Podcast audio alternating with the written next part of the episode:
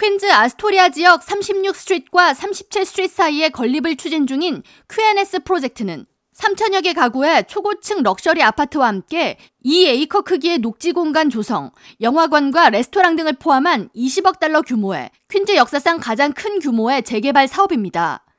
그러나 해당 사업의 승인 여부 결정을 앞두고 이 지역을 대표하는 줄리 원 뉴욕시 의원은 새로 건립되는 아파트에 저소득층을 대상으로 아파트를 더 많이 배정하지 않으면 사업 허가를 허용해서는 안 된다는 입장을 보이고 있습니다.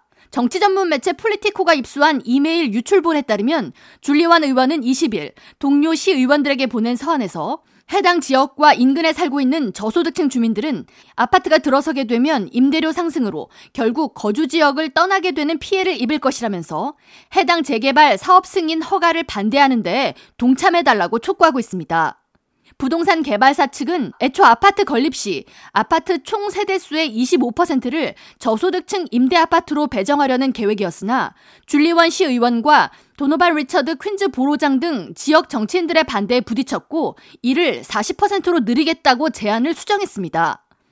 그러나 줄리 원 의원이 요구하는 저소득층 임대 아파트 배정 비율은 55%로 원 의원은 자신의 트위터를 통해 나는 해당 개발 부지 인근에서 거주하고 있으며 우리 지역에 대해 누구보다 잘 알고 있다고 전하면서 초고층 아파트가 세워지면 기존에 살고 있던 저소득층 주민들 대부분이 해당 지역을 떠나야 하므로 개발로 인해 큰 이익을 얻게 될 부동산 개발자들은 지역 주민들을 위해 더 많은 아파트 세대 수를 보장하라고 맞서고 있습니다. 아스토리아 지역 재개발 시행을 공개적으로 지지해온 에릭 아담스 시장은 이에 대해 줄리 원 의원의 발언을 비판하면서 대화를 통해 원 의원과 타협점을 찾겠다는 입장을 밝혔습니다. 아담스 시장은 맨해튼과 퀸즈의 주택 공급이 부족하다는 것은 우리 모두가 인지하고 있는 사실이라고 강조하면서 주택 공급 부족을 해결하기 위해 해당 재개발 사업이 신속히 이뤄져야 하는 사안임을 원 의원이 이해하길 바란다고 전했습니다.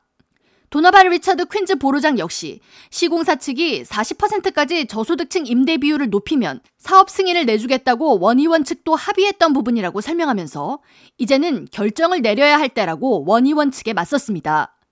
이번 아스토리아 아파트 재개발 사업 승인은 오는 11월 뉴욕시 의회에서 찬반 여부가 결정될 예정입니다.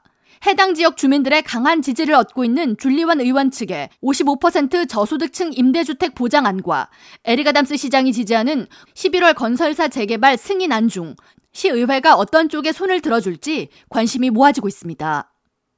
K라디오 전영숙입니다.